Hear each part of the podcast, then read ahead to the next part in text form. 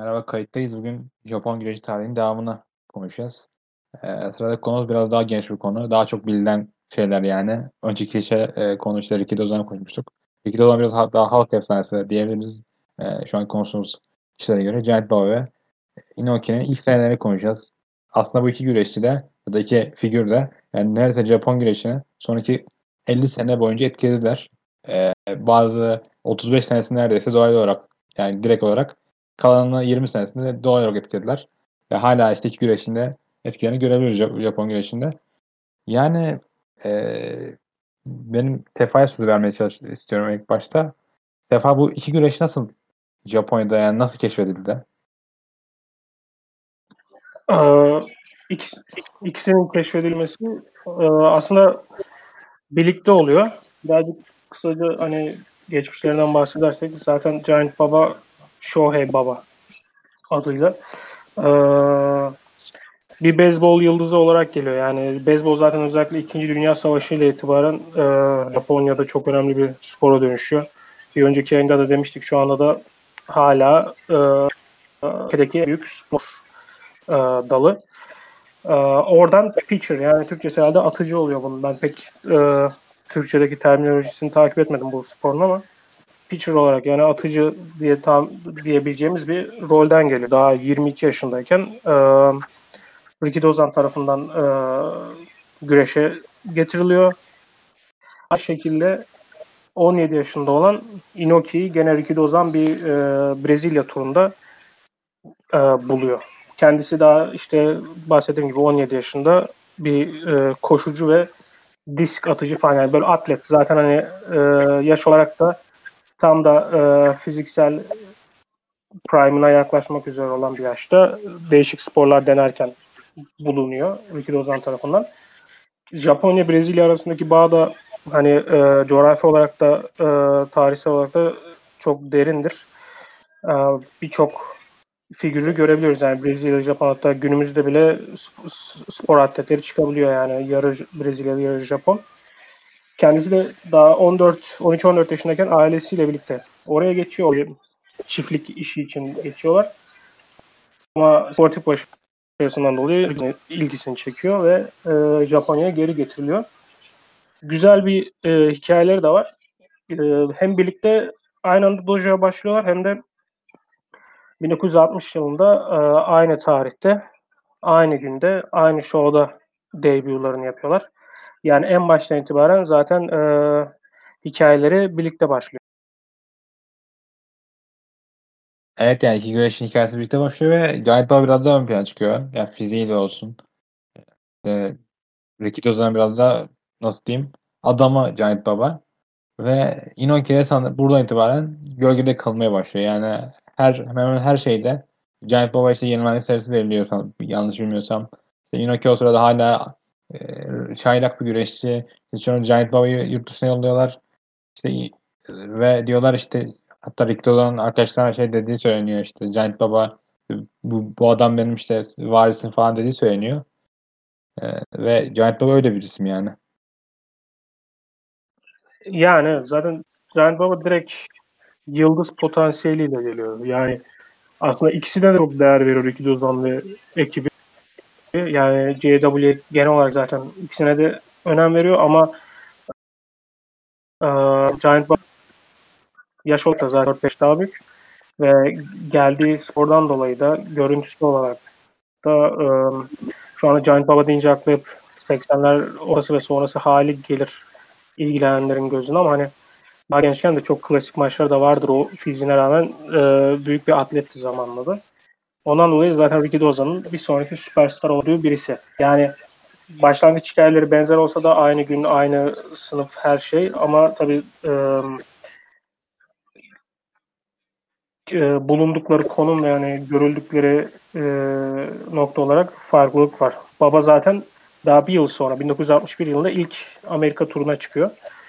Bir uzun bir süre kalıyor hatta Amerika'da işte 16-18 ay kalıyor. Ee, yani aklımıza gelebilecek bütün efsanelerle daha çaylakken güreşme şansı elde ediyor yani hatta e, Madison Square'lara falan kadar bile çıkıyor Bruno'ya karşı.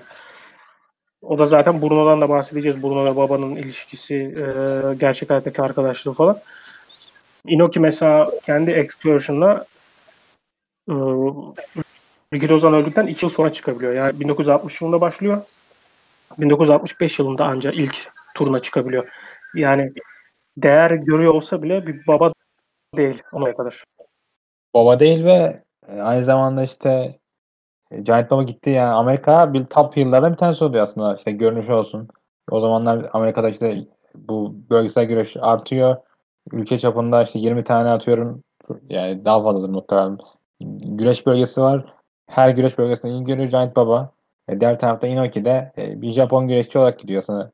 Stil olarak belki e, biraz daha iyi olabilir dışarıdan ama o zamanki güreş şartları olsun. Giant Baba gitti her yerde başarılı oluyor aslında Amerika. Yani Amerika'ya kalsa bile başarılı olabilir güreşçiyken. E, ve bir anda işte Japonya'ya dönmeyi tercih ediyor tabii. Yani bakıldığı zaman Giant Baba, or, yani Giant Baba neredeyse kariyerin çok büyük bir kısmını gölgede bırakıyor. Ve Inoki ona zar zor yetişiyor aslında. Tabii zaten bir önceki e, ilk bölümde de demiştik. E, 1976'daki Ali maçına kadar zaten e, her zaman ne olursa olsun Giant Baba bir numara. O zamana kadar da büyük işler yapıyor Inoki. Özellikle New Japan'in kuruluşu zaten 70'lerin başına gelince önemli şeylere değineceğiz. Ama o Ali karşılaşmasına kadar e, her zaman ikinci sıradaki kişi.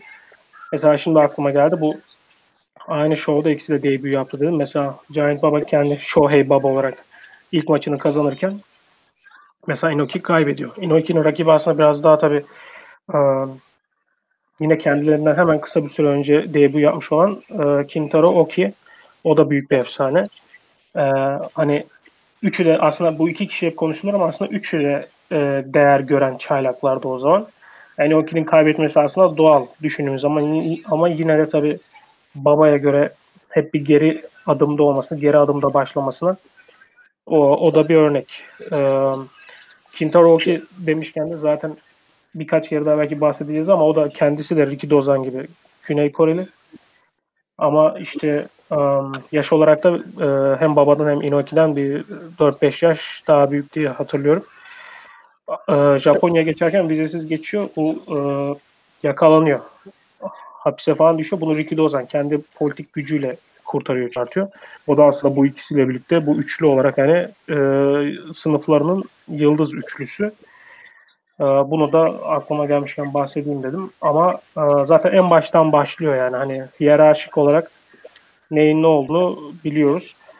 E, ama bu şey anlamına da gelmesin tabii. Inoki her zaman e, radar altında ilerliyor diye bir şey de yok. Çünkü önemli işler yapıyor. Zaten birazcık daha politiğine falan da gireceğiz. Bir önceki bölümden bahsettiğimiz birkaç film, Toyo Bori gibi falan onlardan da bahsedeceğiz.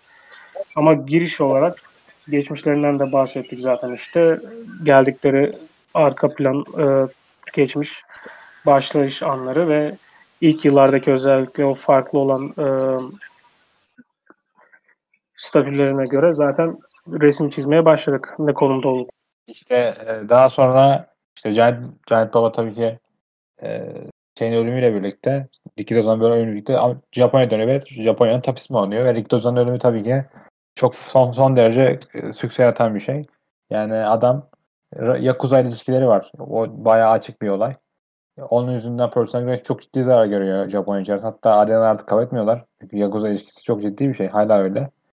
Ve Personal Güreş Japonya'da biraz yani neredeyse yokuş aşağı gidiyor. Giant Baba Giant Bobby'nin kurtarıyor Japonya'daki güreşi. Ee, yani daha sonra işte 1966'dan itibaren kendisine top isim olarak bukluyor JWA'da. Bukluyor mu diyeyim yoksa direkt onu böyle bukluyor mı? Çok bilgim yok ama. Yani şöyle e, bahsettiğim gibi zaten bir aslında kısa süreli de olsa bir türbülansa giriyorlar Ricky Ozan'dan sonra.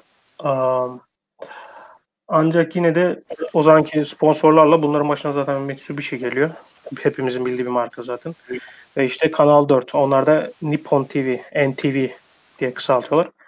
Onlar gene e, yani JWA ve Güreşhane tamamıyla da olsa ne olursa olsun bu bağlara rağmen, Yakuza bağlarına rağmen e, televizyondan almak istemiyorlar. Çünkü hala büyük bir para getirisi. Zaten bir önceki bölümde bahsettiğimiz gibi Ricky Dozan Aralık'ta vefat ediyor. Ee, 1963'te. 1964'ün ocağından itibaren zaten yeni bir tur başlıyor ve bu bilet satışı olarak da televizyonda da büyük bir e, etki yaratıyor. Yani hani hala aslında karlı bir iş olduğunu farkında herkes. Ondan dolayı da devam etmek zorunda. Ama bu noktada artık şirketin dört tane patronu oluyor diyelim. Bunlardan biri zaten bahsettiğimiz Toyo Nobori. Sonra işte bu Kikuchi Endo, Yoshina Sato, sonra Yoshimura böyle e, figürler var. Bu zaten işte hepsi Riki Dozan'ın zamanında. Onun gölgesinde kalmış olsa da belli seviyede yıldızlar hani. Ama hepsi de tabii bir parçasını kontrol altına alıyorlar şirketin. Ama 66 yılında Toyo Nobori iyice bunlardan ayrılıyor. Zaten e, kendisi mesela şey diyor, bunu, bunu, bununla ilgili bir makalede görmüştüm. E, artık ben istemiyorum diye ayrılıyor ama aslında diğerleri de onu istemiyor. E, bazıları kovulduğunu söyler mesela falan. Neyse ama işte bu JWA'den ayrılıyor 66 yılında ve bir önceki bölümde gene kısaca bahsettiğimiz bu Tokyo Pro'yu kuruyor. Ama çok kısa sürüyor Tokyo Pro yani hani 6 aylık bir hayatı var ve Tokyo Pro'ya tek başına gitmiyor. Inoki'yi de alıyor. Inoki 23 yaşında bu noktada. Zaten aradan işte debüsünü yaptıktan 6 yıl geçmiş durumda. Hala genç tabi. 23 yaşında. Kendisi ee, dediğim gibi 65 yılında ilk Amerikan turuna çıkıyor. Onun dönüşünde Hawaii'de Toyo Noboru onunla gizli bir görüşme yapıyor. Zaten bu işte Amerika'dan e, işte Los Angeles, Kaliforniya bölgesinden Hawaii'ye, oradan da Japonya'ya klasik bir şeydir, hattır yani hani.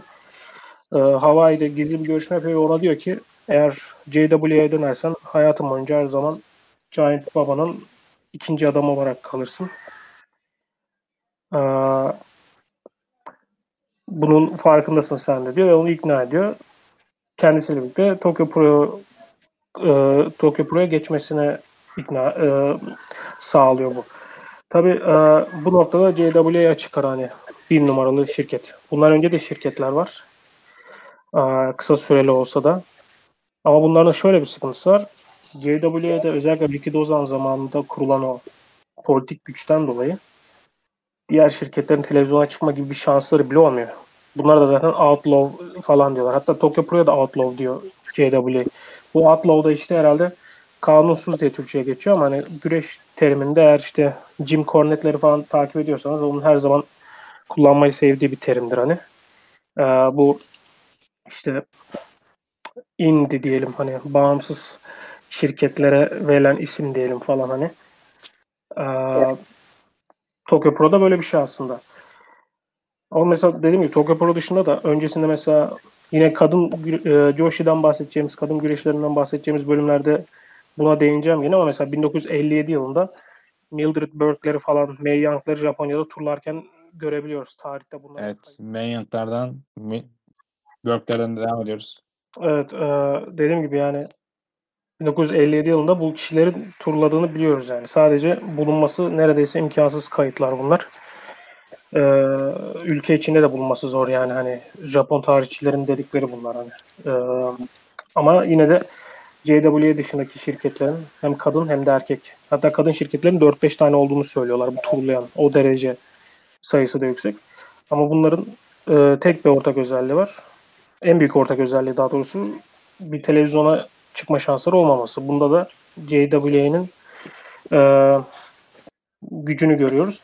Tokyo Pro da zaten hani bu 6 ay falan 5-6 ay boyunca e, sürdürüldüğü e, süreçte hiç televizyona çıkamıyor. Ama işte mesela Johnny Valentine gibi bir e, ismi getirebiliyorlar. O zamanki şartlara göre getirebildikleri en büyük Amerikan güreşçi bu. İşte hani Inoki falan e, onunla güreşirken görüyoruz daha genç Inoki. Inoki'de şöyle bir durum var. Daha genç olmasına rağmen tamamen 4-5 yıldır güreşiyor ama hala genç birisi. Kendi o yaşta aslında booking'e başlıyor. Yani bu şirketin kısa sürelik hayatında e, kreatif kararları veriyor. Çünkü bunda e, çoğu kişinin Toyo Nobori'nin biraz fazla yaratıcı bir insan olmamasına bağladıklarını e, görüyoruz. Yani tarihçilerin dedikleri bu en azından. E, bir başka bir başka tarihçi onun e, Inoki böyle e, ikna edebildiğini söylüyor falan ama yani daha bu yaşta zaten daha zaten book, booking e, booker olarak hani e, bu iki kişiden bahsedeceğiz Baba ve Inoki'den ama Inoki'nin bu noktada ufak çaplı da olsa bir e, bu mecralara girdiğini görüyoruz. E, ama dediğim gibi güzel şeyler yapsalar da kısa süreliğine kısa süreliğine oluyor her şey ve işte 5-6 ay sonra neyse Tokyo Pro kapanmak zorunda kalıyor. Bu noktada şöyle bir önemli e, olay var. Inoki geri istiyorlar çünkü Inoki tam prime'ına gelmek üzere artık. Turunu yapmış, dönmüş e, artık fiziksel olarak zirve noktasına gelmek üzere e, teknik olarak falan zaten becerilerine geleceğiz. Yani Inoki deyince hep akla belli başlı şeyler geliyor. Genelde de negatif şeyler geliyor hakkıyla ama çok da büyük bir yetenek. Onun için JWA onu geri istiyor ama mesela Toyonobori'yi kabul etmiyorlar. Çünkü onun hesabı fazla kabarık. Ee, bu noktada da e, Inoki'nin şöyle bir şansı oluyor. Aslında geri döndüğünde sadece artık babaya karşı değil e, bir Masa Saito var e, piyasaya çıkmış olan bir Rusher Kimura var. Böyle büyük o dönemin e, yükselen yıldızları da var aslında.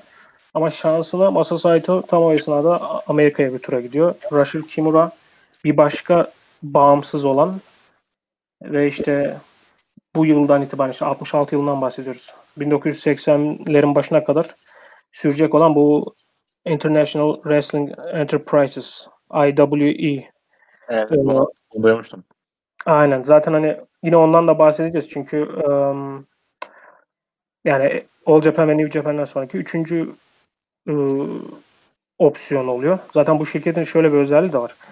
Ülkeye kafes dövüşlerini yani kafes maçlarını e, sonra kanlı böyle hardcore diyebileceğimiz e, maç tarzlarını getiren şirkettir. Andre the Giant'ı ülkeye ilk getiren şirkettir falan. Yani, yani bayağı... onda, onda şeyde görmüş, belgeselde görmüştüm. Andre the Giant'ın ve adam e, bildiğin çok genç ve hareket hareket kabiliyeti bayağı iyi falan. Tabii tabii. Zaten Andre diye olarak da geçmiyor şimdi. Unuttum bir Rusça bir ismi vardı da. Bilmem nasıl o. Aynen öyle bir şeydi. Yani hani ama önemli bir e, promosyon.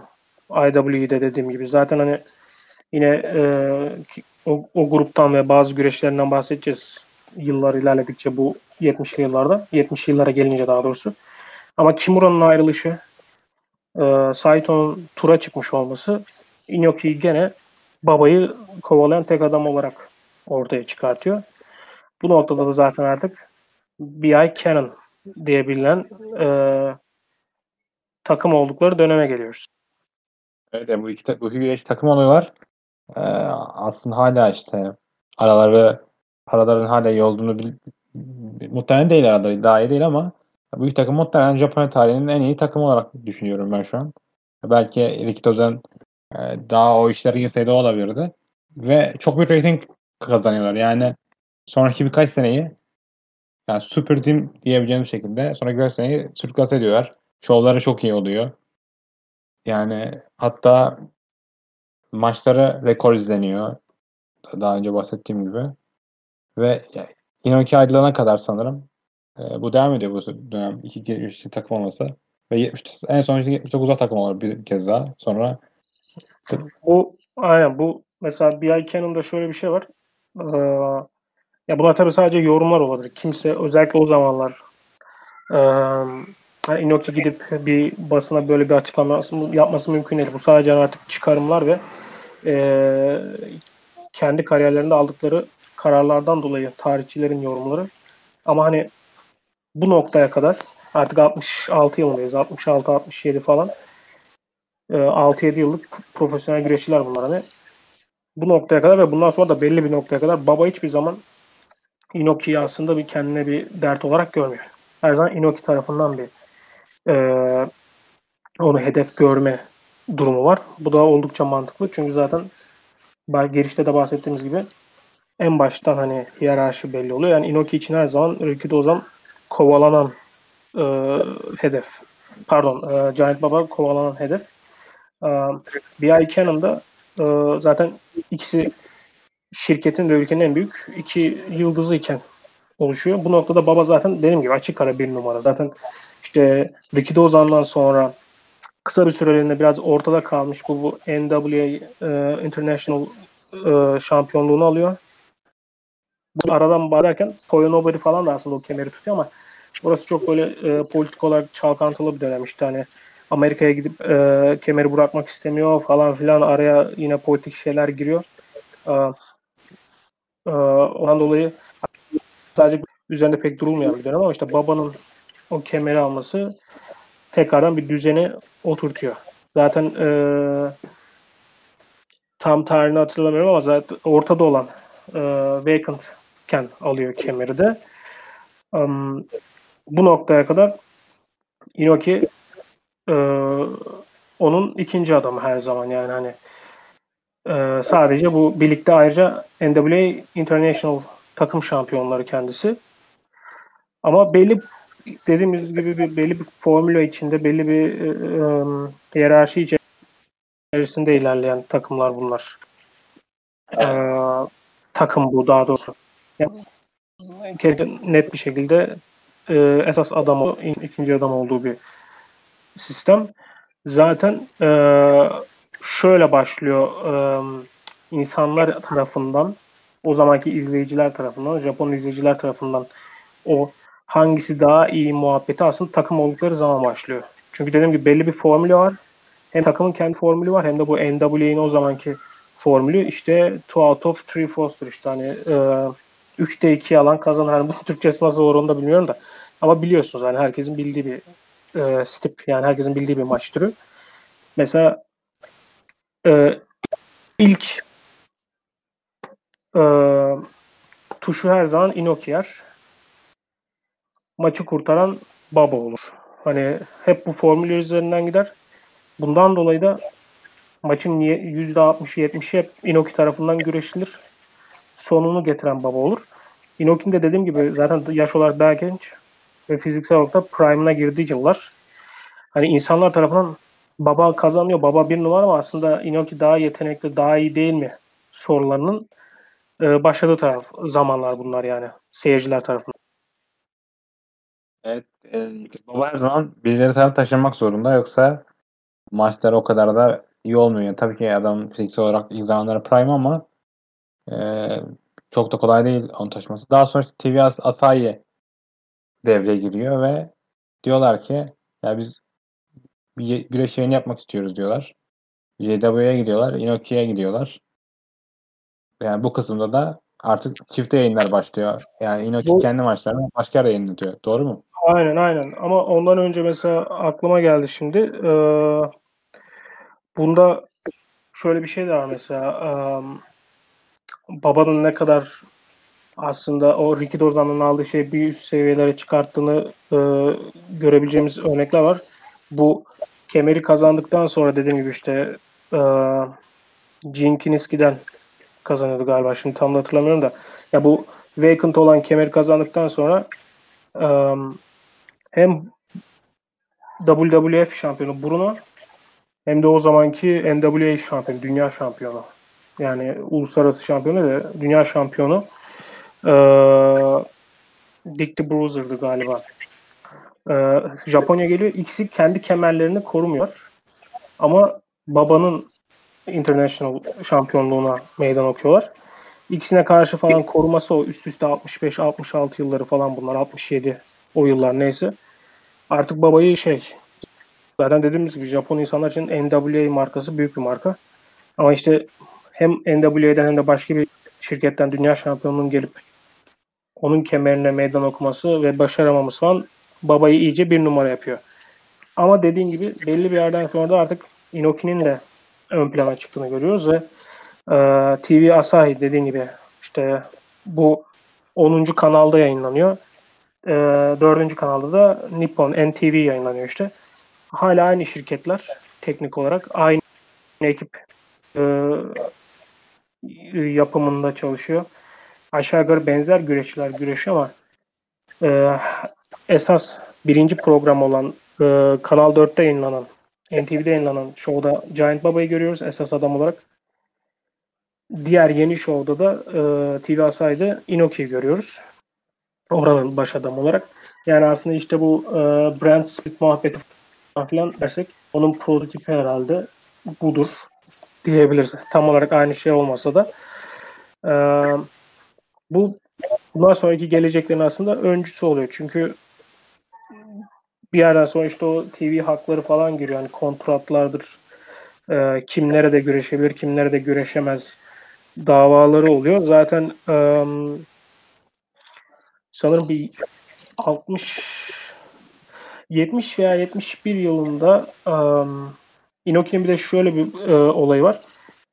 E, Triple Crown'un bir başka parçası olan e, NWA United National şampiyonluğu var onun.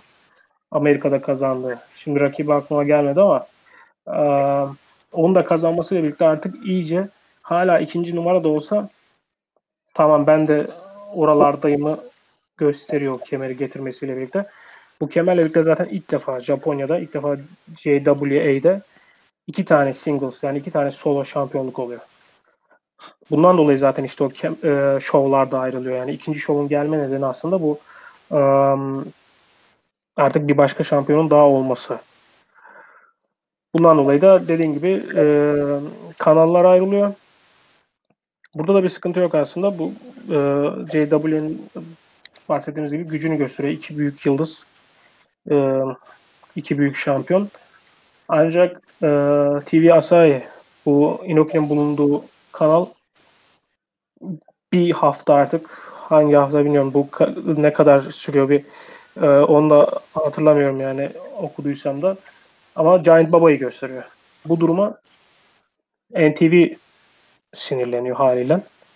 Mitsubishi mesela işte bahsettiğimiz bir sponsor. Ee, sonuçta sadece e, genel olarak şirketin değil NTV ile ortak bir sponsorluğu var. Onlar sinirleniyor. İşte davalar açılıyor iki kanal arasında falan filan. Tam bir kaos. Bu zaten Inoki'nin işine gelen bir şey. Çünkü Inoki'nin istediği de bu. Inoki sistemi değiştirmek istiyor, farklı şeyler getirmek istiyor. Onun için aslında ekmeğine yağ sürülmüş bir ortam oluşuyor. Baba için aslında teknik olarak o noktaya kadar bir sorun yok ama bu sefer de e, işte NTV yani dördüncü kanal sonra Mitsubishi bu sponsorlar Burak bu şirketi kendi şirketini kur falan diyor. Yani hani artık bu 71 yılında falanız yani. Ee, bundan önceki son 3 yılda dediğim gibi Inoki belli bir seviyeye çıkıyor. İkinci kemeri getiriyor. Ee, ikisi de çok büyük reytingler, iki ayrı show, her şey güzel. Ama bu ayrılış e, ondan sonraki işte 20-30 yıl göreceğimiz All Japan, New Japan ayrılışının temelleri oluyor. E, bunu tabii o zamanki patronlar fark etmiyor. Kendi e, parasının peşinde olanlar. Az önce bahsettiğim o Ricky Dozan zamandaki e, eskilerden bahsedeyim, yaşlılardan. Ama ayrılışın temelleri aslında böyle atıyor. Daha sonra işte 72 yılında NTV direkt babayla anlaşıyor. Çünkü baba ülkenin top starı. Babaya direkt kontrat yapıyorlar. O zaman için çok büyük para. 15 bin dolar. Yani 15 bin dolar kontrat yapıyorlar ve All Japan Pro Wrestling kuruluyor. Ondan önce tabii Inoki kuruluyor. Yani Inoki bu arada e, kurulmadan önce kovuluyor şirket tarafından. Çünkü e, haber oluyor ofisin. Inoki'nin çok umurunda olmuyor açıkçası. Yani e, Inoki çok umursamadan kendi şirketini kuruyor 1972'de. İşte hatta sanırım birkaç ay önce de New Japan'da yıl dönümüydü onun. Yani her sene işte bir şovda kutluyor onu da. Daha sonra baba ke- kendi büyük kontratla imzalıyor ve NWA'nin güreşlerini almaya başlıyor. Yani e, bir yandan da Inoki'nin orada kısıyor. Inoki'nin ellerine bağlıyor orada. Evet. Ee, girmedi ben konuşmaya devam edeyim. İşte Inoki'nin ellerini bağlıyor orada ve işte devamlı e, Inoki bunu bölmeye çalışıyor. E, Inoki bunu bölmeye çalışıyor. Hala sefa gelmedi. Neyse ben şunu durdurayım bir dakika. Devam ediyoruz. Inoki kendi şirketine kuruyor 1972'de. Sefa devam edebilirsin. Aynen. Ee, ilk olarak e, bahsettiğim gibi işte NTV zaten e, baba için diyor kendi şirketini kur. Biz seni destekliyoruz. Zaten direkt JW'nin yıllardır e, bulunduğu kanal ve yıllardır bulunduğu prime time işte akşam 8 slotı o dönemi gene ona ayrılıyor. Ama e, yine dediğim gibi Inoki aslında bundan bir kısa bir süre önce kovuluyor. E, Inoki'nin kovulmasıyla birlikte aslında ilk New Japan bir süre e, bir süre daha önce kuruluyor. All Japan'dan herkesin bildiği gibi direkt sene başında kuruluyor işte Ocak ayında 1972'de. Ama zorlu bir kuruluş oluyor bu. Zaten ilk sene boyunca televizyon hakları yok. Çünkü e, tamam Inoki 10. kanaldaydı, TV Asahi'deydi ama kendisi şirketten kovulduktan sonra TV Asahi gene JWA göstermeye devam etti. JWA'de de kim vardı olsa da ilk başlarda bahsettiğimiz Kintaro Oki bu üçlü çaylaktan üçüncü kişi ve genç Sakaguchi hala orada. Ee, NTV'de bahsettiğimiz gibi All Japan geliyor babanın grubu. Yani bir sene boyunca aslında kanalsız kalıyor New Japan. Bu noktada tabii kendi kaynakları kısıtlı olduğu için onu yıllar önceden daha işte çaylak zamanlarında eğiten Karl Goç'a dönüyor işte. Karl Goç ekibini getiriyor işte. Çok da ünlü olmasa da belli seviyede olan Amerikan, yabancı, Avrupa'dan güreşçiler getiriyor falan ama ilk senesi aslında bahsettiğiniz birazcık sessiz geçiyor. Çünkü televizyonları yok. Bu esnada ama All Japan çok iyi ilerliyor. Zaten işte ilk baştan direkt televizyonla başladıkları için büyük avantajları var. İşte Giant Baba The Destroyer'ı getiriyor. Bir önceki bölümden çok bahsettiğimiz e, gelmiş geçmiş en ikonik gaijinlerdendir zaten. Onu getiriyor. Hatta karşılaşmalarında şöyle bir e, şartla karşılaşıyorlar. Eğer Destroy kaybederse e, All Japan'e katılıyor. Ve kaybediyor. All Japan'e katılıyor. Hatta işte komple ailesiyle falan taşınıyor. Orada 6-7 yıl yaşıyor yani bildiğiniz e, full time güreşçiye dönüşüyor. O esnada işte hem zaten büyük bir yıldız. Hem güreş dünyasında güreş dışında işte reklamlardır, televizyon şovlarıdır, bu işte gece şovları falan filan. Ee, yani aslında şirket içinde büyük bir elçi oluyor yani Destroyer. Ve büyük bir sonuçta drawing card yani ilgi çeken bir yıldız. All Japan bu kadar avantajlı başlıyor. New Japan televizyonsuz başlıyor. Bahsettiğim gibi JWA sadece TV Asahi'ye sahip oluyor işte bu 10. kanala. İşte Kintaro Oki esas adam. Genç Sakaguchi var. Ama reytingler kötüleşiyor. Bu noktada işte Sakaguchi'nin Inoki ile gizlice buluştuğu ortaya çıkıyor. Ve um, onunla birlikte yeni bir şirket kurmaya karar veriyor. Yani aslında Sakaguchi ve Inoki yeni bir şirket kurma kararıyla bir araya geliyorlar. Burada da yeni kurdukları şirket şu aslında yine New Japan. Yani hani şirket teknik olarak aynı isme sahip. Katıyor sadece. O mu? Yoksa? Efendim? Ya bu şey mi? Inoki'nin zamanında yaptığı e, işte bir şirket daha kurayım. Imagine senaryosu mu yapayım yoksa gerçek mi yani?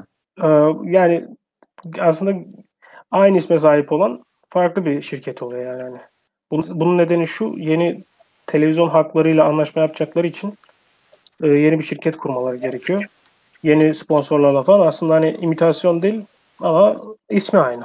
Öyle diyelim.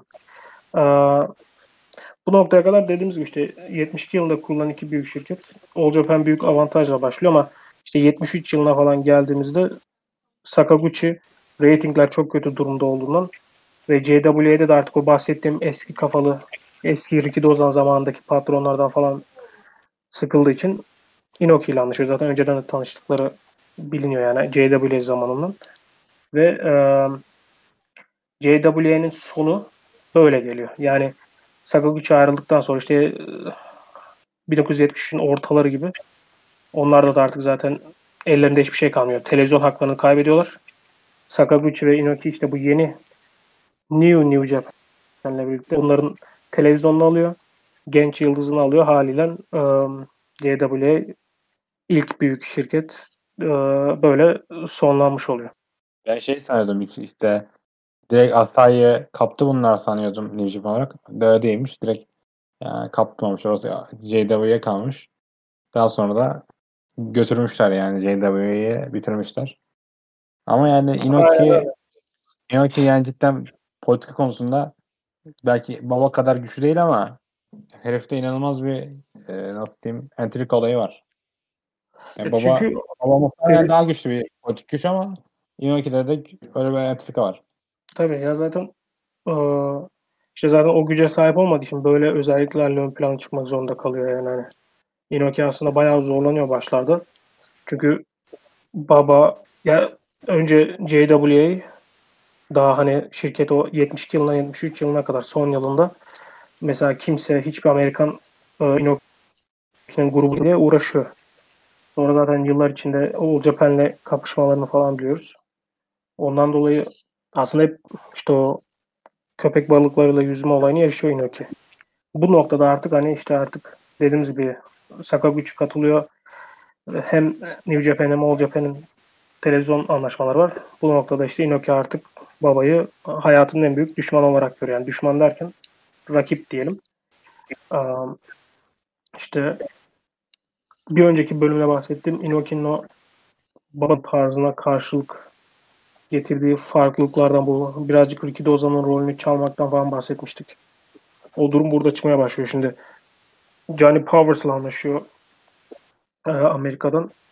NWF dünya kemerini getiriyor. Aslında çok küçük bir bölgesel kemer Amerika'da yani hani bir önemi olmayan bir kemer ama işte NWA'den ayrılmış bir bölgeden böyle bir ayarlıyor getiriyor. Yani kendisi aslında kendi kendinden Öyle mi? Efendim? Ya biraz daha fake bir şey yaratıyor yani e, işte yani, basında o aynen. daha çok övüyorlar falan. O tür şeyler. Aynen. Ya zaten bilerek kendi kemerini yaratmıyorlar. Amerikan bir kemer getirmeleri gerektiğini farkındalar. Çünkü babanın büyük bir şeyi var.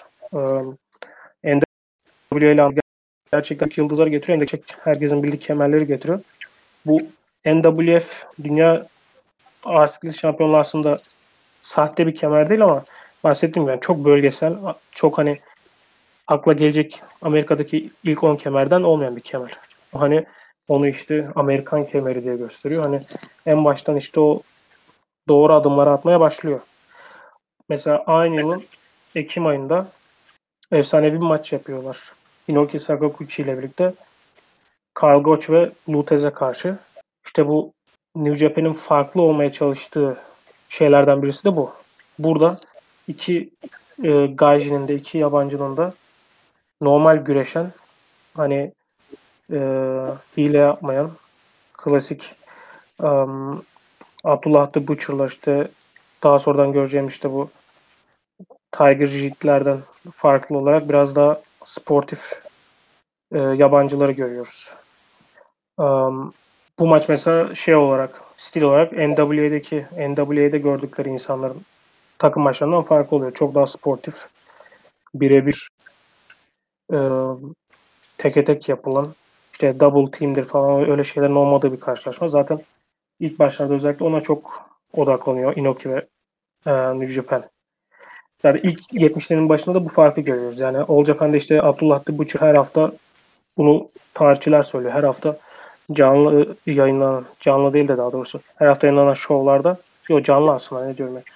Ee, Abdullah The Butcher'ın işte kanlar içinde e, durmadan birilerinin müdahale ettiği maçları yayınlarken New Japan'de daha böyle sport, sports like işte spor olarak görülen Carl Gotch gibi Bill, Bill Robinson gibi isimleri görüyoruz mesela. Oradan bir fark yaratmaya başlıyor. Bizim yaptığımız aynı şey değil, farklıdır yönüne gidiyor ki çok mantıklı bir yön. Bundan dolayı zaten bunun meyvesini çok da yiyor yani. Mesela kendisini hiçbir zaman patron olarak göstermiyor ki aslında patronu. Herkes babanın patronu olduğunu biliyor. Hem eşinin hem de kendisinin bu arada. Eşi de çok zengin aslında. Hani evet, eşi evet. onun kadar patron. Aynen hani e, Miss Baba'yı bilmeyen yoktur hani. Hatta işte kötü polis iyi polis oynarlar yani. Giant Baba iyi polislik yapar güreşçilere karşı. Kötü haberi verme işi Mot e, Motoko Baba işte eşinin adı. Ama herkes bilir ki aslında tüm kararları kötü kararlar da aslında baba veriyordur ama işte o güreşçilerle arasını tutmak için böyle bir sistem oluşturmuştur. Inoki'de Shinma, Hisashi Shinma diye bir profil vardır. Böyle bir e, figür vardır medyaya karşı. Başkan olarak görünür ama aslında bütün kararları Inoki verir. Yani o daha çok kendisini sadece güreşçi olarak göstermeye çalışsa da Booker ben değilim e, başta kendisine hedef edinmiştir.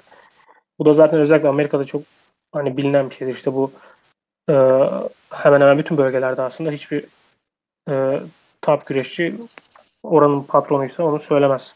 Çünkü mantıksız. Günümüzde de mantıksız. Onun için mesela bu e, AEW tamamıyla bence bir e, rezillik o konuda. Hani 4-5 tane esas güreşçinin üst seviyelerde olduğu ve bunu açık açık e, röportajlarda vermesi falan filan bütün o keyfi kaçırıyor bence. Yani bu geçmişte de öyle, günümüzde de öyle. Ee, ilk işte 72-73 yıllarında iki şirket arasında böyle bir e, ilerleme görüyoruz. Evet. Yani ben orada tabii seni görmek istemedim. Direkt böyle saçma olurdu. Burada çıkardığım şey şu. Japonlar bu tarih için bayağı seviyor. Her kemere bir tarihçi dayanmak, dayandırmak istiyorlar. Yani bakıyorsun mesela 91 yılında yok pardon 92'de sanırım Choshu'yla Fujinami'nin maçı vardı. Orada mesela Choshu şeyi kemerine getirmişti. Inoki'nin işte eski NWF kemerine getirmişti. Diriltmişti daha doğrusu. Yani her şeyi bir tarih dayatma, e, dayatma çabaları var. Ya bunlar hemen bu şirketin bana 2021'de tüm bu IWGP kemerini ve Intercontinental kemerini çöpe atmasını hala inanamıyorum yani. Ee, onu da ekleyeyim. Ya bir, bir ülkenin tarihe önem veren bir ülkenden bahsediyorum tabii ki. Çünkü yani şu anda zaten kendi e, geleneklerinden kopmuş şekilde hareket ediyorlar. Tamamıyla bu birkaç sene önce gördüğümüzde maalesef batılılaşalım. E, maalesef güzel kararlar da değil bunlar. Çünkü kendilerini e, farklı şeyler tam insanlar hani görmüyorlar. Yıllara kadar görüyoruz. 90'ların ortalarına kadar görüyoruz yani. Nobuhiko Takada önce UWF sonra UWFI'da esas adamlardan birisi Maeda ile birlikte. O shoot tarzının. Onun mesela 95-96 yıllarında neyse Rickson Gracie ile olan MMA maçında dövüşmesi, dövüşünde insanlar Takada'ya çünkü hani e, bu zaman bunlara gelecektim. Çok fazla karşılamıyorum da. Yani 74 yılı bir başka önemli oluyor. Yine New Japan tarafında. E, Inoki yine bir farklılık yaratmaya çalışıyor. O da şu. Az önce bahsettiğimiz o e, Rusher Kimura'nın geçtiği IWE grubundan bahsetmiştik. Yani bir 10-15 yıl boyunca üçüncü opsiyon olarak ülkede ön plana çıkan bir şirket. İşte bu kafes dövüşleridir falandır filandır. Onun yıldızı, yıldızlarından bir Strong Kobayashi oranın şampiyonu. O bu şirketten ayrılıyor ve en, e, New Japan'e geliyor. Bu da yani aslında ilk iki Japon dünya şampiyonunun karşılaşması oluyor. Çünkü bu noktada IWE'nin de kendi prime time bir televizyonda e, pozisyonu var. Kanalın adını unuttum şimdi. Onlar pazartesi yayınlanıyor.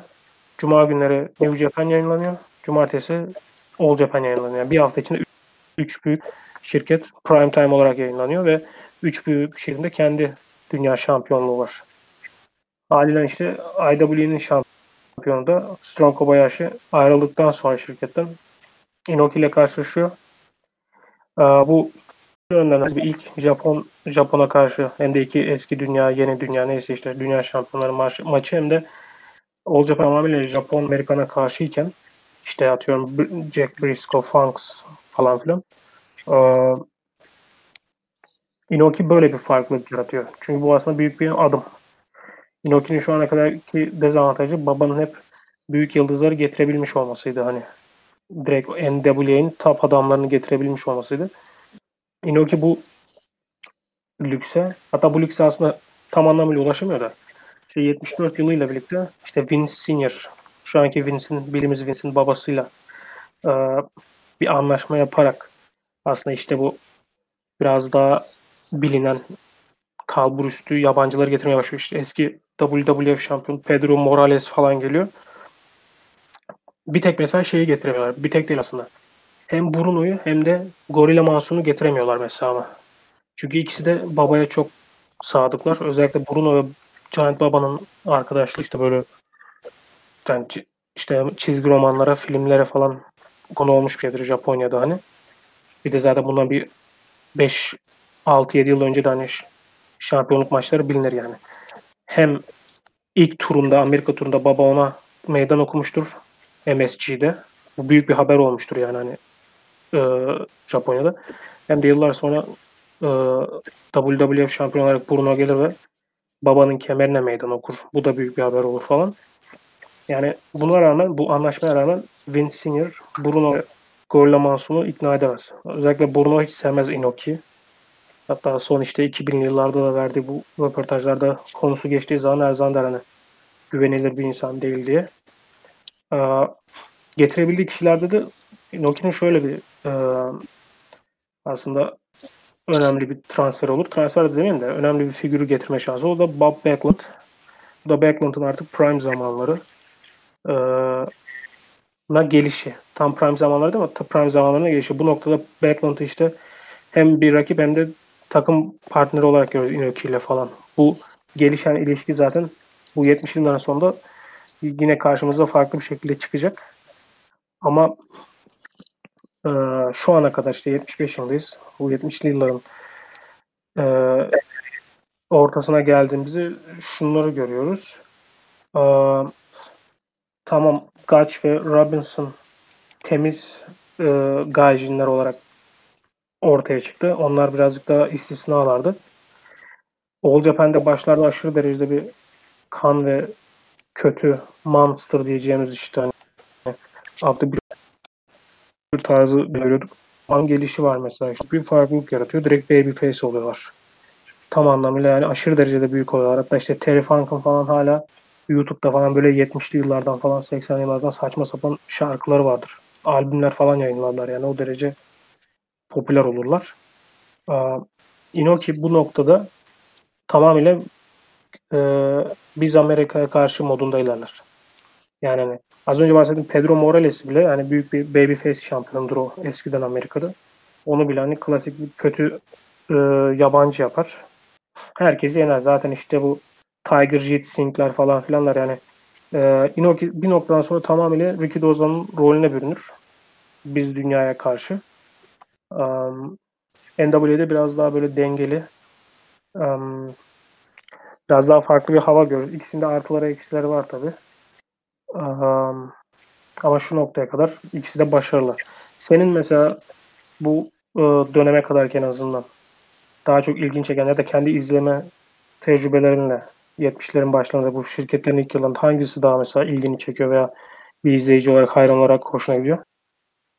Benim ilgimi çeken şey seyirci tepkisi genelde. Çünkü maçlara ve dikkatli izlediğin zaman e, tabii ki günün günümüzün şeyine seni alıştığın için biraz şey alıyorsun nasıl diyeyim e, diyorsun işte ya ben nasıl ayakta kalabilirim nasıl bazı maçlar 60 dakika 70 dakika bunu şey görebilirsiniz bu arada diş, dişin e, kendi bir arşivi var arşivi de görebilirsiniz e, işte 50'lere 80'li yıllardaki maçları falan koyuyorlar oralara yani benim ilgimi çeken şeyler işte Billy Robinson maçı olmuştu Inoki ile. Yani Billy Robinson işte İngiliz bir işte Amerika'da çok büyük kariyeri yok. Yani Inoki'nin bir stilini ben bayağı beğendim. Beğenmiştim açıkçası. Sonra işte Terry Funk ve e, Dory Funk'ın maçını hatırlıyorum izlemeyi, izlediğimi. Şey bir de Jumbo ve Under, şeydi, e, Giant Baba maçıydı. Maçta biraz sıkılmıştım çünkü e, yani Dory Funk ve Giant Baba çok iyi değillerdi bence. Yani maçı çok iyi taşıyamadıklarını hatırlıyorum. Onun için Andre'nin maçlarını hatırlıyorum. Andre bayağı iyi bir atraksiyon maçlar içerisinde.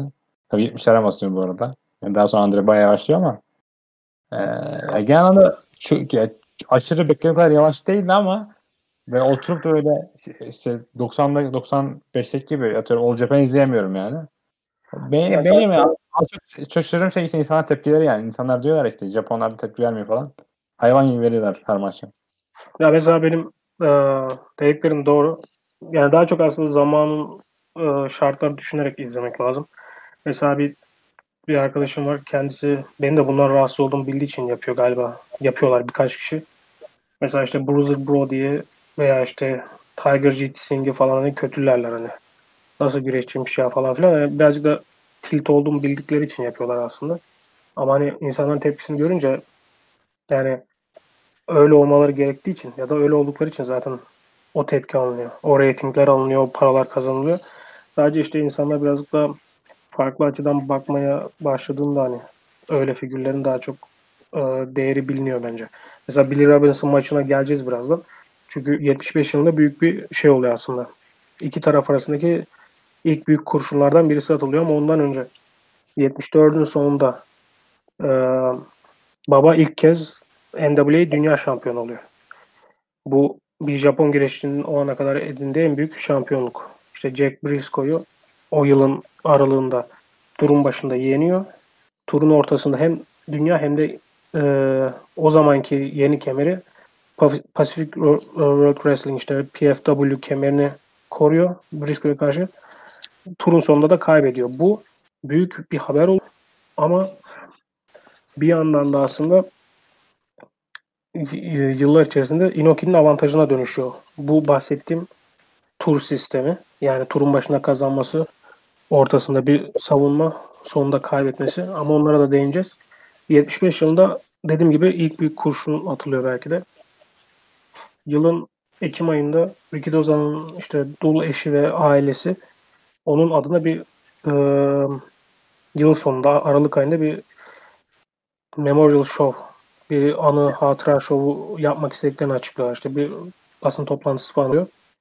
Bu da herkesi davet ediyor. İşte All Japan'i, e, IWE'yi ve New Japan hatta işte Inoki'yi de açık açık söylüyorlar hani. Sen de gelebilirsin. Sonuçta Ricky Dozan'ın öğrencisisin diye. Ama bunda şöyle bir şey var.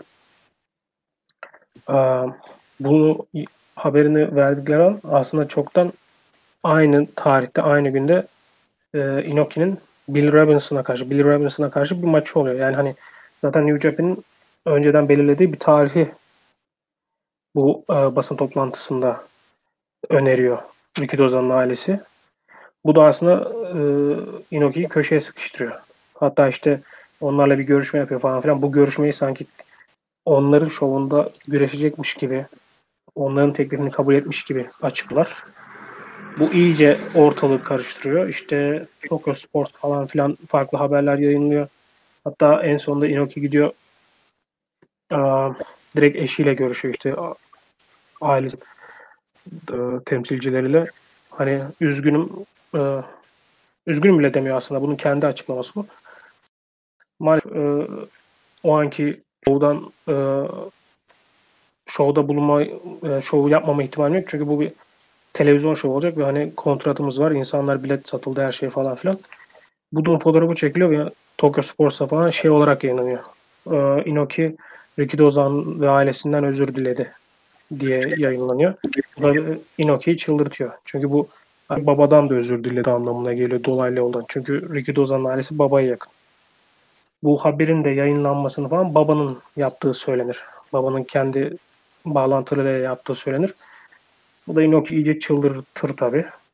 Ee, bundan dolayı da o şovu kesin yapacağım der. Bu şovda da şöyle bir şey var. Ricky Doza'nın anısı olarak yapılan şovda işte Dory Funk Jr. ve Jumbo Giant Baba ve um, Destroyer'la yanlış hatırlamıyorsam ana maçta karşılaşır. Altında da işte müzik şovudur, aktörlerdir falan filan tamamıyla bir hani anma şovu olarak olur. New Japan'da ama tek maç üzerine kurulan bir şov vardır. Yani hani ana maç esas e, tüm gecenin tek satış nedenidir. O da işte e, Inoki Bill Robinson'a karşı. E, aynı gün aynı eski sumo hall'da şu anda kapatılmış bir e, Budokan orası yapılır şov aslında. Aynı gün yapılır. Sadece New Japan'inki televizyonda yayınlanır. İkisinin de biletleri çok yüksektir. Bilet satışları yanlış hatırlarsam birazcık olsa e, en azından yayınlanan o. All Japan biraz daha All Japan diyorum. Ricky Dozan Show biraz daha fazla yapar. Ama genel olarak şöyle düşünülür. Tamam hani Inoki etti Bill Robinson'la maçıyla onlara meydan okudu. Box Office'te de eşittiler. Berabere kaldılar derler. Maçta efsanedir. Dediğin maç o.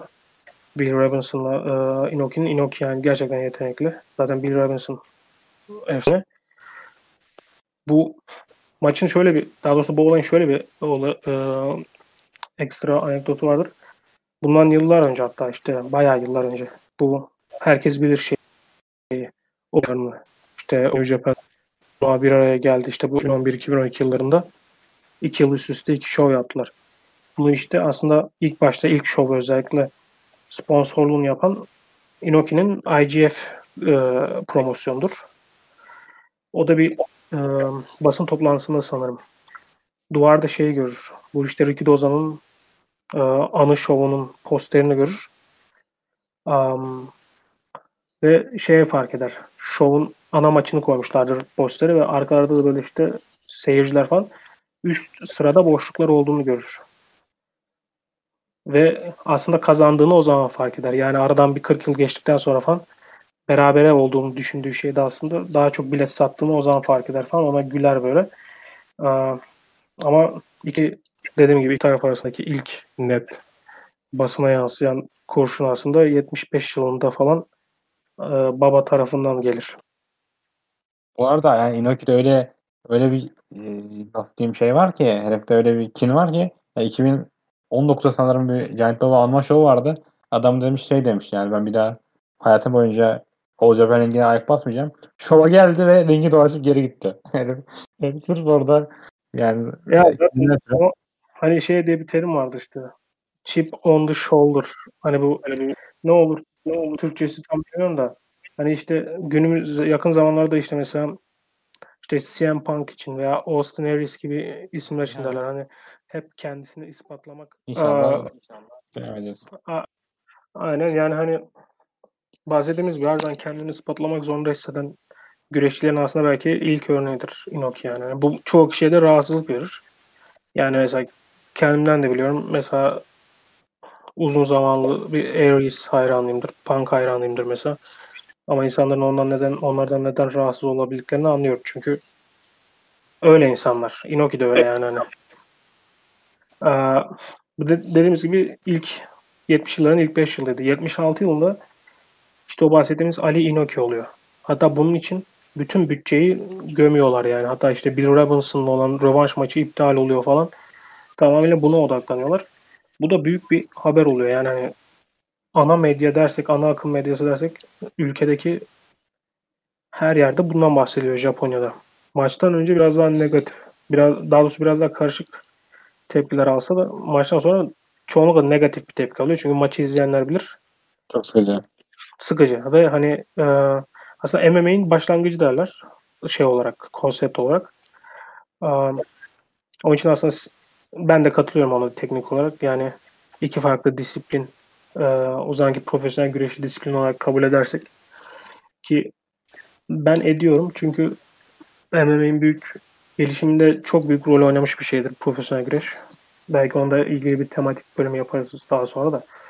E, ama yine de ne olursa olsun negatif de olsa Inoki adam oluyor yani. Bundan sonraki bu noktadan itibaren bir numara Inoki. Çünkü tam anlamıyla prime'ında zaten daha gençti babadan ve her sene üst üste böyle klasik şeyler yapıyor ve Ali maçı zaten dünya genelinde olay oluyor.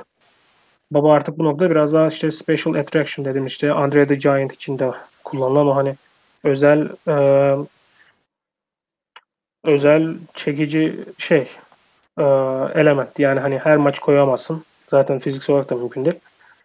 Ama daha çok işte e, insanların görünce mutlu olduğu yine de büyük bir yıldız. Ama bu noktada en güçlü, en sert, en büyük işte dövüşçü Inoki. Yani Inoki o şeyi e, kazanmış durumda işte. Durmadan herkesi yeniyor yani. Herkesi, her çeşit rakibi yeniyor. E, usta dövüş sanatçısı. İşte Ali ile de karşılaştı. Dünya genelinde bir yıldız.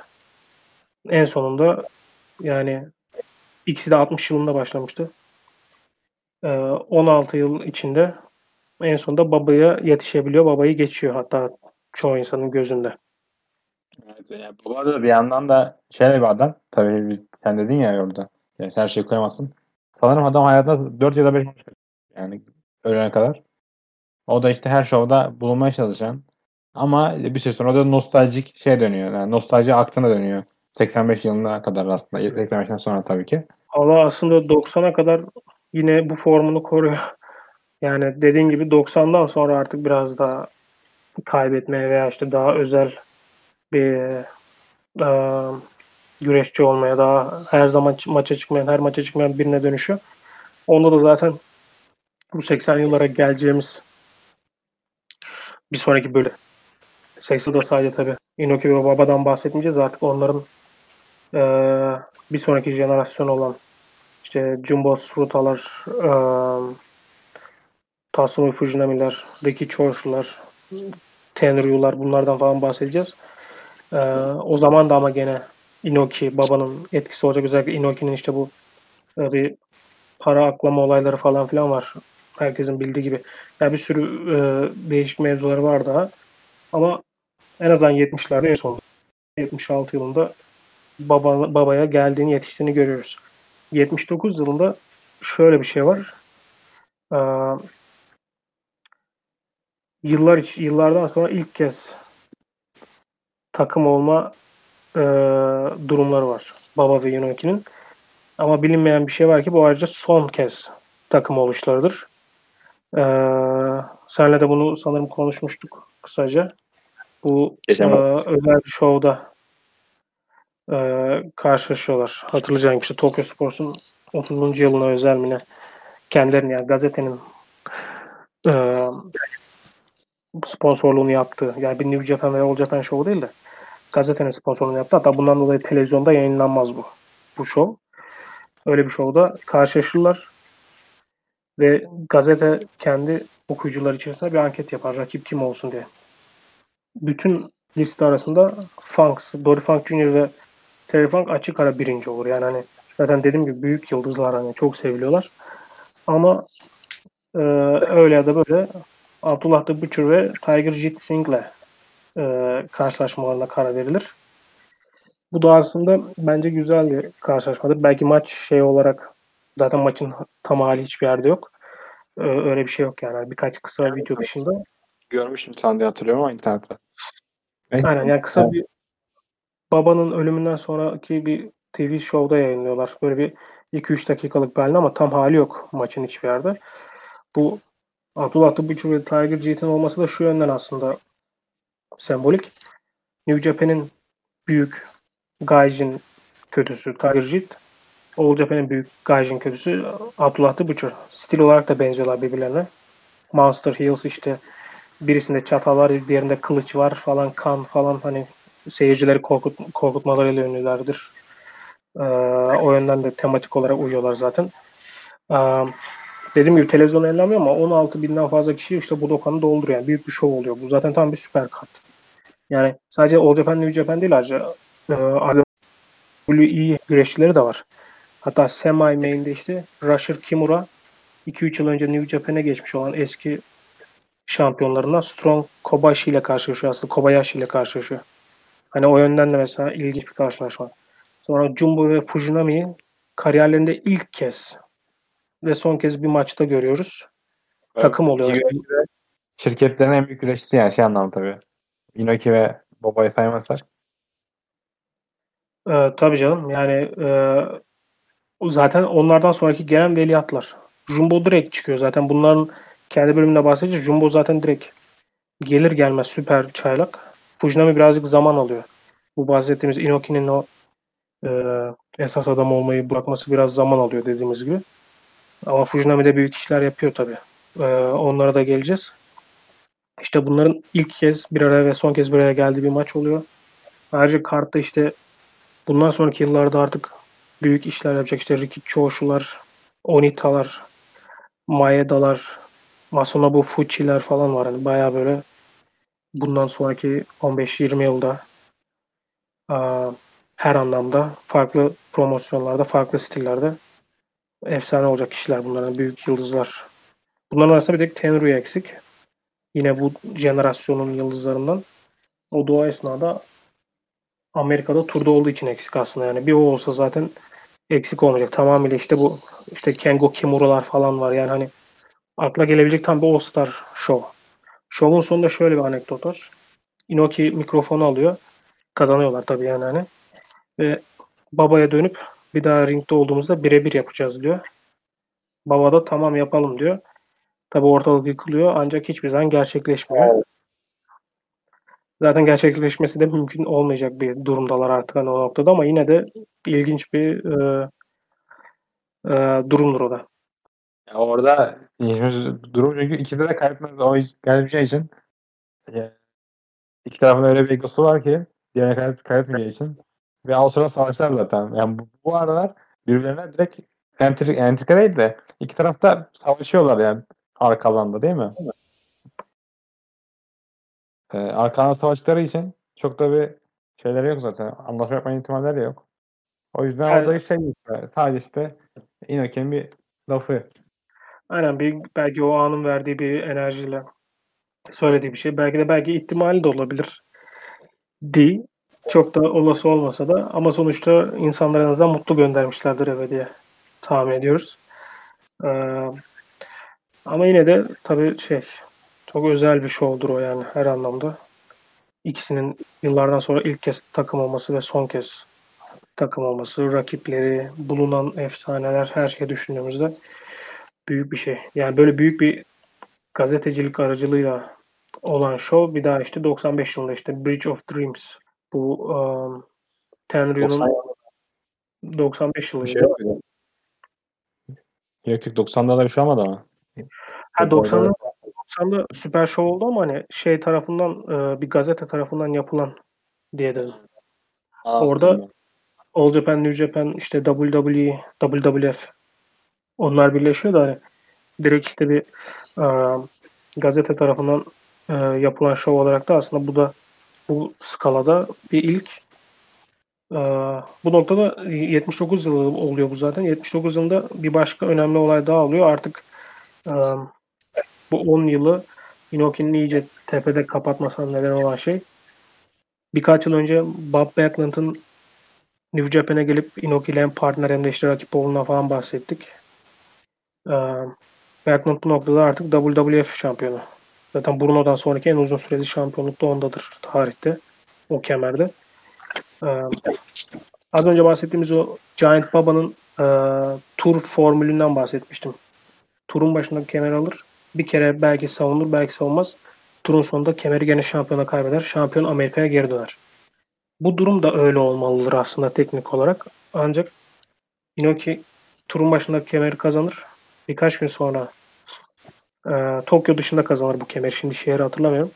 Tokyo'da kemeri korur ama maç diskalifiye ile biter. Çünkü Tiger Jit Inoki'ye saldırır. Bundan dolayı aslında Inoki kemeri korumuştur ama ben böyle korumak istemiyorum diyerek kemeri bırakır.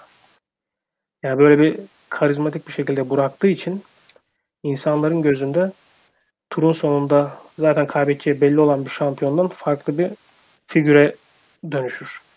Bundan iki hafta sonra falan e, ya da aynı ay içerisinde neyse işte Bob Backlund Amerika'ya döner.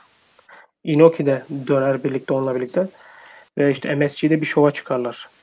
Ee, şimdi e, Bob Backlund'ın rakibini hatırlamıyorum da Amerika'da şöyle geçer maç.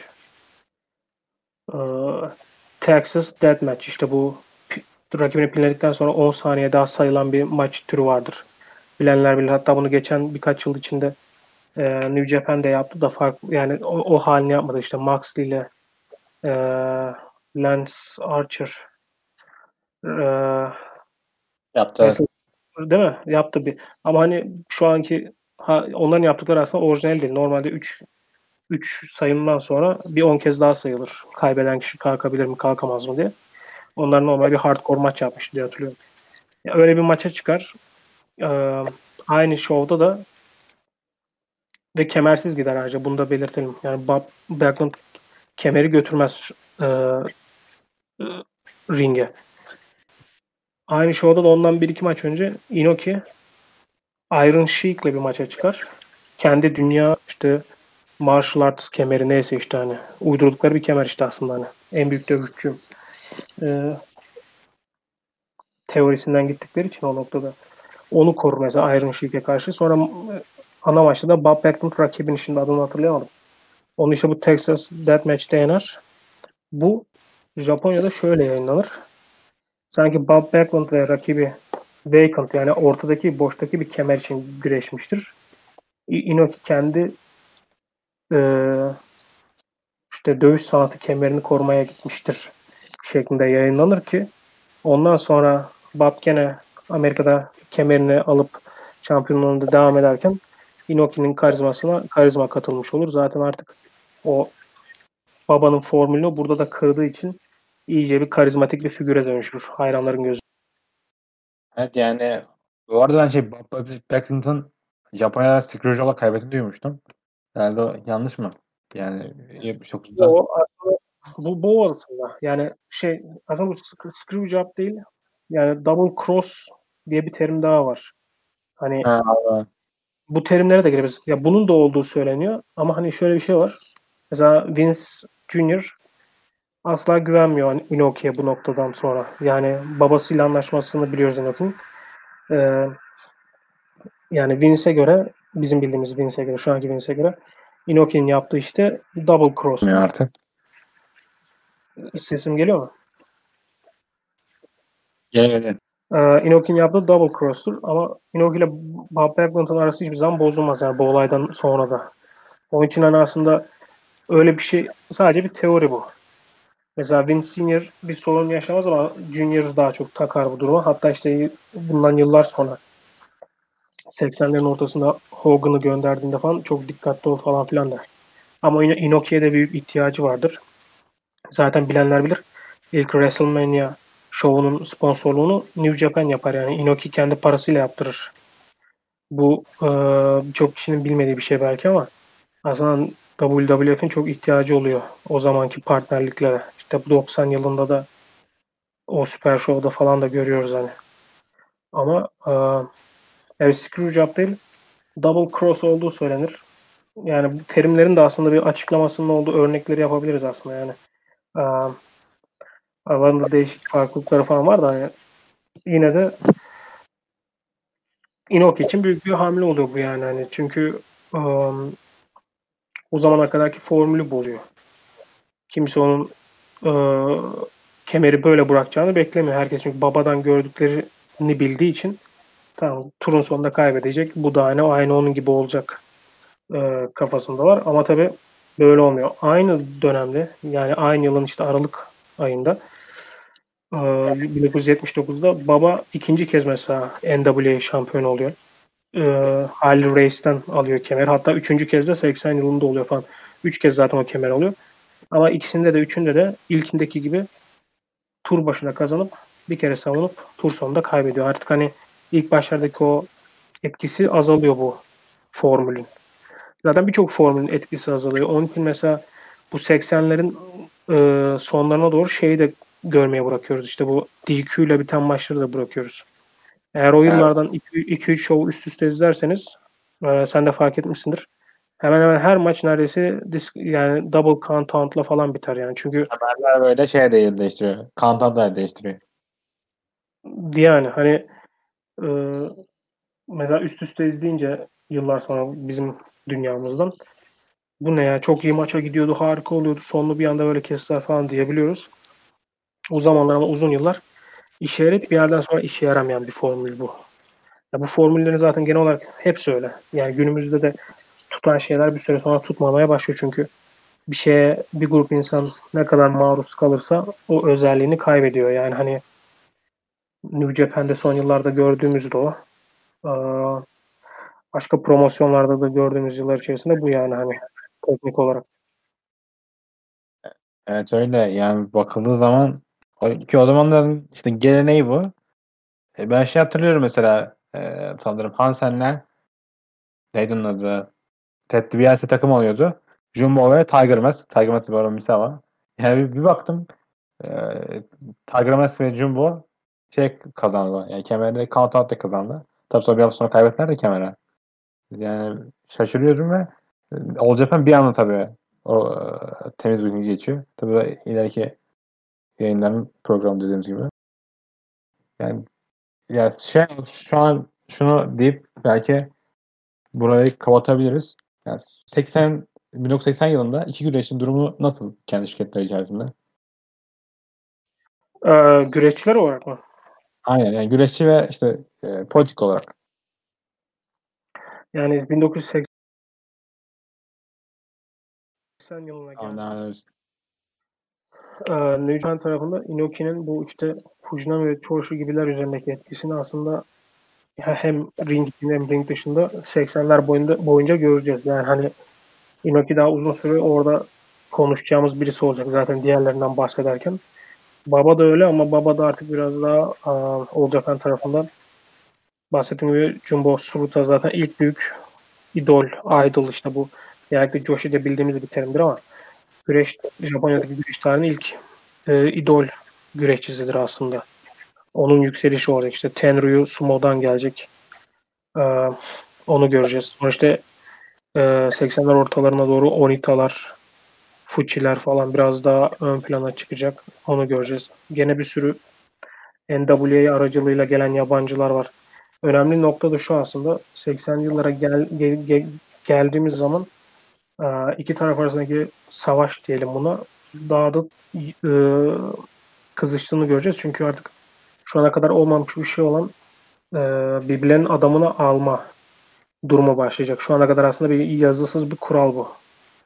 E, kimse diğerinin güreşçisine uzatmıyor elini. Ama 80'li yıllardan itibaren e, karşılıklı olarak birbirlerinin adamlarına e, bulaşma olayı başlıyor. Burada da aslında çok değişik hikayeler var. E, onları da geçmiş e, olacağız. 80'li. Bir sonraki bölümde zaten artık sadece bu iki isimden çıkacağız dediğim gibi. Diğer önemli figürlere de gelmiş olacağız. Ben şeyi eklemek istiyorum. O zamanlar All Japan sanırım birden fazla kemer var. Bu da yani babayı biraz da arka plana tutabiliyor. Baba. Yani baba arka planda dediğim birden fazla kemer olduğu için o kemerleri dağıt, dağıtıyor baba ve her kemeri başka güreşe taşıdığı için bir anda fazladan draw'a ihtiyacı kalmıyor aslında yani bir kemer için. Ama New Japan'da tam tersi değil mi durum? Yani tabii. Da, yani New, yo, öyle. New Japan tam anlamıyla Inoki Show yani. Hani. Ee, 70'ler boyunca da öyle 80'lerde de öyle olacak. E, baş kahraman Inoki olduğu bir show. Biz şimdi ilk bölümdeki de o zaman ikinci bölümde haliyle Baba ve Inoki'den bahsedeceğimiz için mesela Jumbo'dan fazla bahsetmedim ama All Japan tarafında. Bu 70'li yıllarda zaten Jumbo e, direkt geliyor yani 72-73 yılında neyse debüsünü yapıyor. Süper çaylak yani. İlk yılında e, ilk maçında Funks ka, e, Dory Funk Jr. ve Terry Funk'a karşı maça çıkıyor. E, kısa sürede aşırı derece yükseliyor. Bu aslında Kintaro Oki ilk başlarda bahsettiğimiz efsanelerden ve birkaç tane veteranın canını sıkıyor falan. Hani Jumbo'yu en baştan beri aslında görüyoruz. Fujinami çok zaman alıyor. Fujinami işte WWF'de gidiyor e, Light Heavyweight şampiyonu falan oluyor. Gene başarılar oluyor ama All Japan'da aslında e, Baba Show değil yani. Hani Baba büyük bir yıldız, en büyük yıldız. Ama bir sürü kahraman var. Buna Funks da dahil, Destroyer da dahil, e, Jumbo da dahil ve 70'lerin sonlarına doğru artık Tenryu da katılıyor. Hani bir, bir sürü karakterin ön plana çıktığı bir şov görüyoruz orada. New Japan'da tamamıyla Inoki yazan, çizen, yöneten, oynayan Inoki, müzik yapan Inoki, her şey Inoki. Ondan dolayı e, tamamıyla bir kişinin üzerinden döndüğü için aslında zaten dediğim gibi kemer e, olarak da hikaye e, ilerlemeleri olarak da zaten e, farklılığı görüyoruz yani. Ben şey hatırlıyorum mesela eski observatörlerine okuyorum. Tabii ki şu anki şeyle çok alakalı şey. O zamanlar bu ödülleri direkt e, gazeteciler dağıtıyordu veya okurlar dağıtıyordu. Orada bir batıda yani batıda tabii daha yeni progresu yayılıyor. İşte daha yeni tape trading denilen işte kaset dağıtımı başlıyor ve insanlar Japon güreşi tanışıyorlar. İşte diğer güreşler tanışıyorlar. İnsanlar artık bık, bıkıyorlar yani. Batı'daki insanlar da. Diyor işte fazla inoki, inoki, inoki. Ama bir, bir yandan baktığın zaman da şu anki Moto'da olduğu gibi adam over. Over dediğimiz işte başarılı ve ee, şey yani tabii kendini ön plana koyma sebebi bir yere kadar var ve sonra bıra- bırakıyor bunu tabii Inoki bir noktada da. İşte baba zaten çok egosu olmayan bir adam o anlamda. Ya şimdi sonuçta bu iş para kazanma işi. İnsanların onu anlaması lazım. Yani e, bu iş e, iyi bir güreşçi veya favori güreşçim e, ön plana çıksın işi değil. Para kazanmak için çalışıyor bu insanlar. Ve bu şirketlerde bunun için var zaten. E, yani Baba'dan da pardon Inoki'den de zaten 70'lerin ortasından sonra daha büyük para getiren bir yıldız yok açıkçası. Böyle bir durumda da zaten herkes hayranı adamın yani hani. Bunu e, dinlediğim, okuduğum tarihçiler söylüyor o ülkeden hani okullarda, liselerde neyse işte insanlar bu şovlarla ikisiyle de yatıp kalkıyor ama Inoki haliyle yaşından dolayı, çizdiği portreden dolayı tam bir kahraman modunda. İnsanlar ondan bahsediyor durmadan.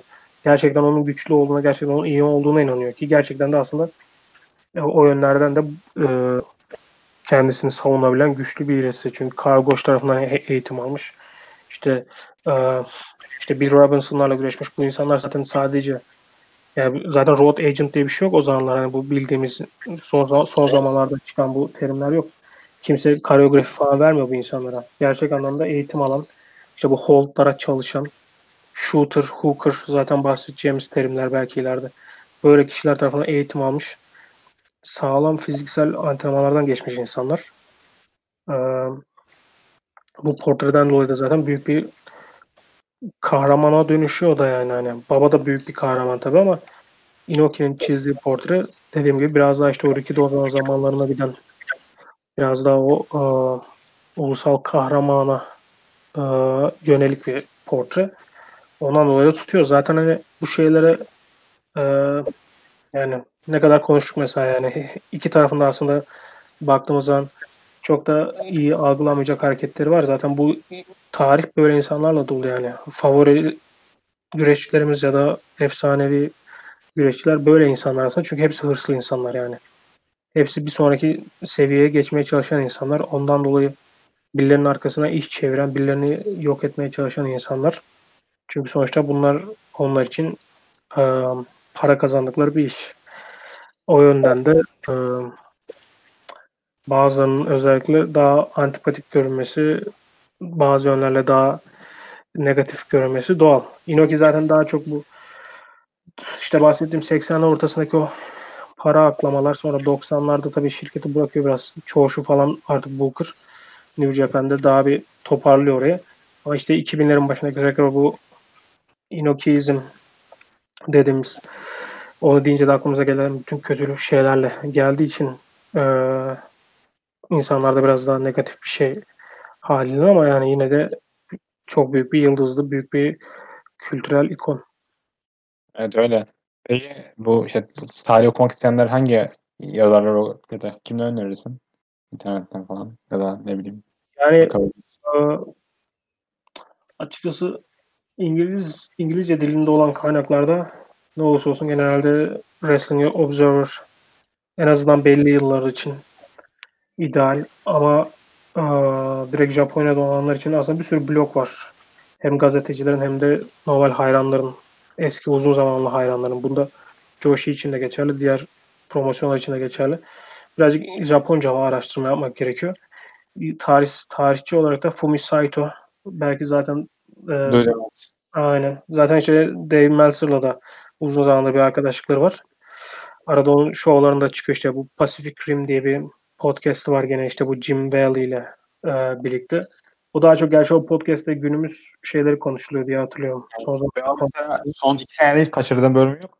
Yani bu arada şu anki Fumi Saito, şu Stardom ve New Japan haberlerini değmezlere şey yapan adam, ileten adam. Yani gizlice, gizlice direkt bilmiyorum da. Yani o artık zaten şey değil. Eskiden işte bu Weekly Pro'da çalış, çalışmış birisi hani yıllardır. O zamanlar tabii halinden kaynakları daha iyi.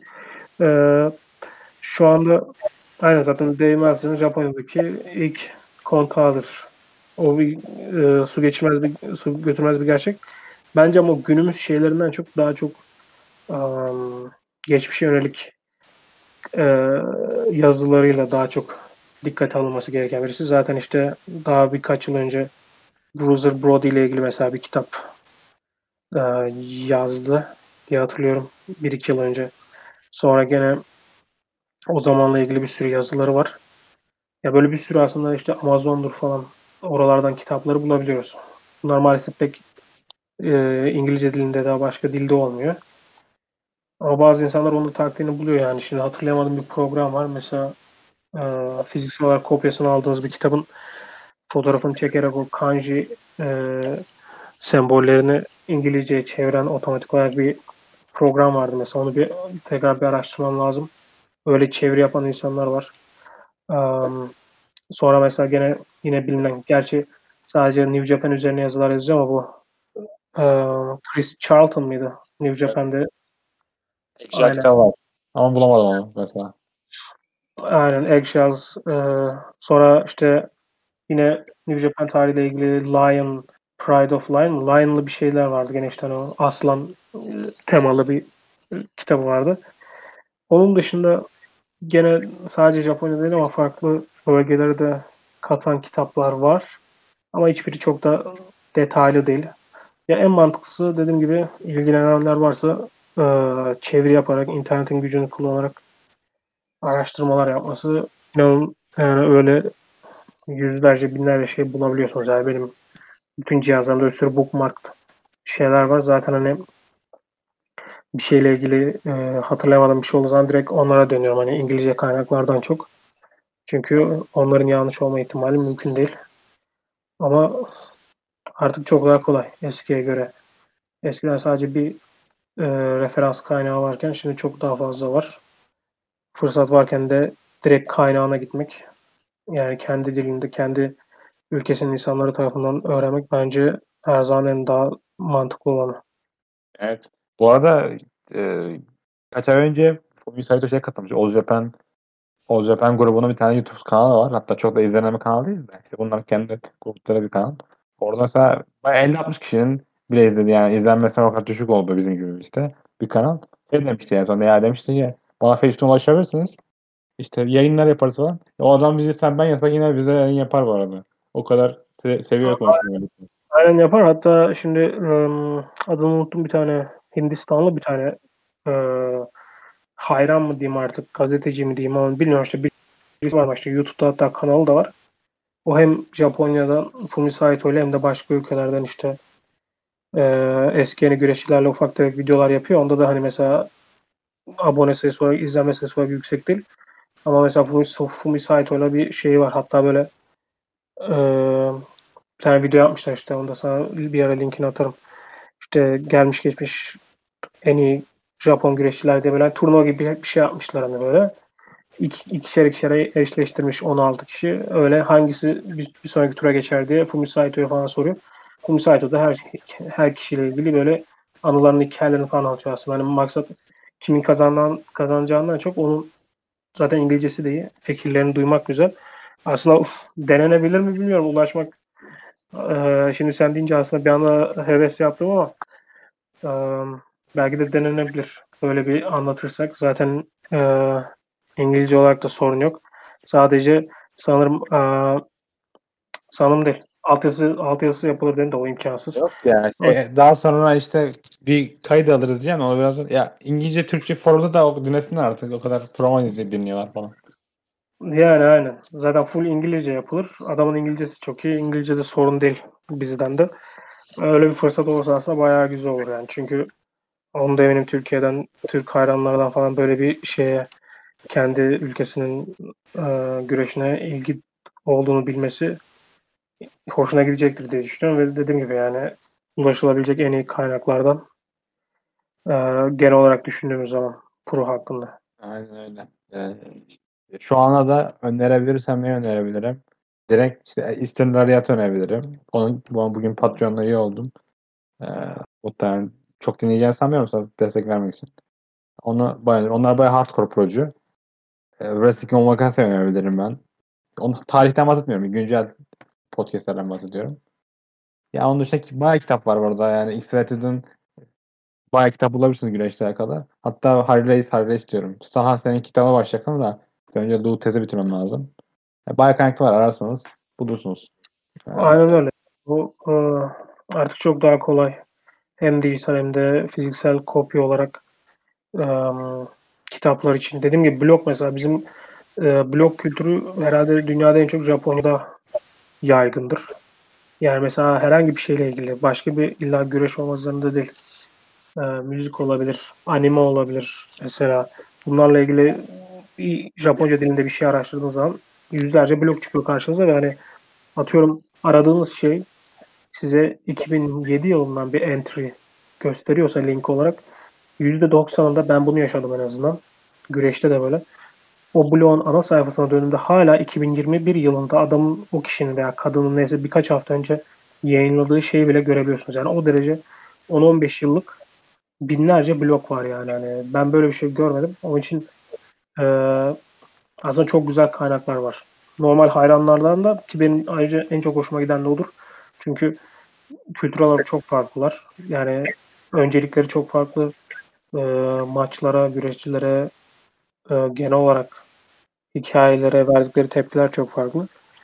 Ayrıca spor, e, spor atletlerinin de, müzisyenlerin de, güreşçilerin de blokları olduğunu biliyoruz zaten. Hani. Günümüz güreşçilerinin de, eskilerin de öyle. Onun için onları da öneririm yani kesinlikle. Çünkü direkt kişinin ağzından duymak, görmek bence büyük bir lüks. E, yeter ki ilgi olsun yani. Öyle. Neyse biz bu şeyini bitirelim. Bayağı iyi bir sohbet oldu. Yaklaşık Herhalde aynen, bayağı bir konuştuk. ama bunun kaç dakikası şeye geçti, iptal etmeye baştan başına geçirmiyorum. Ardından da en son öğreneceğiz. Yani, yani sonra umarım... ne olacak onu söyleyebilirsin. Bir sonraki artık 80'ler 80'lerle 90'lar arası yapabiliriz. Jumbo Suruta, Tatsumi Fujinami, Genichiro Tenryu ve Riki Choshu. Yani bunlar aslında teknik olarak bu, bu dörtlünün özel e, havalı bir ismi yok. Yani bunlara işte Four Pillars veya işte Three Musketeers falan dememişler. Çünkü zaten ikisi All Japan'dan, ikisi de New Japan'dan. Ama 80'li yıllardaki bu iki şirketi düşündüğümüzde Inoki ve Baba'dan sonraki en önemli Japon yerli figürler bunlar. Ee, bu dörtlünün yükselişi ee, yine ayrıca işte o seneler içerisinde şirketler içerisinde olan şeyler. Yine farklı şirketlerden bahsedebiliriz. Özellikle 80'lerin sonuna doğru değişik kıvılcımlar çıkıyor. Bunlara mesela Joshi'leri katmak istemedim henüz. Çünkü Joshi'lerden bahsedecek olsaydık zaten Ricky Dozan zamanından bahsetmemiz gerekiyor. Dediğim gibi o zamanlardan daha sumo, kadın sumo güreşlerinden falan çıkan bir şey. Gene e, All Japan Women's'ın falan çıkmaya başladığı zamanlar 70'ler ee, yine onlardan da bahsetmedik bu bölümde. Ee, ama zaten onları komple farklı bir seri yapabiliriz. Bir sonraki bölüm için bunlar e, insanların e, beklemesi gereken şeyler. Daha çok hani insanların pro deyince işte All Japan epikleri falan filan. Aslında onlara geliyoruz çünkü onun formülünü yakan iki adam bu dörtlünün arasında ve ilk akla gelen ikili değil. o yönden aslında güzel bir hikayede. Onun için um, sabırsızlıkla bekliyoruz. Bol bekliyoruz abi. Yani geldi, geldi, teşekkür ederim. Geldi. Ben teşekkür ederim ee, ağırladığın için. Çok güzel bir muhabbetti. Umarım herkes keyif alır. Şey, kaynaklarını falan paylaşırsın. Şimdi değil yani. Aynen aynen. Ee, o kaynakları paylaşırız. Böyle bir bilgi alışverişi herkese Oldukça güzel olur. Yayını kapatıyorum. Ee, yeniden ne zaman diyorsanız iyi günler, iyi geceler.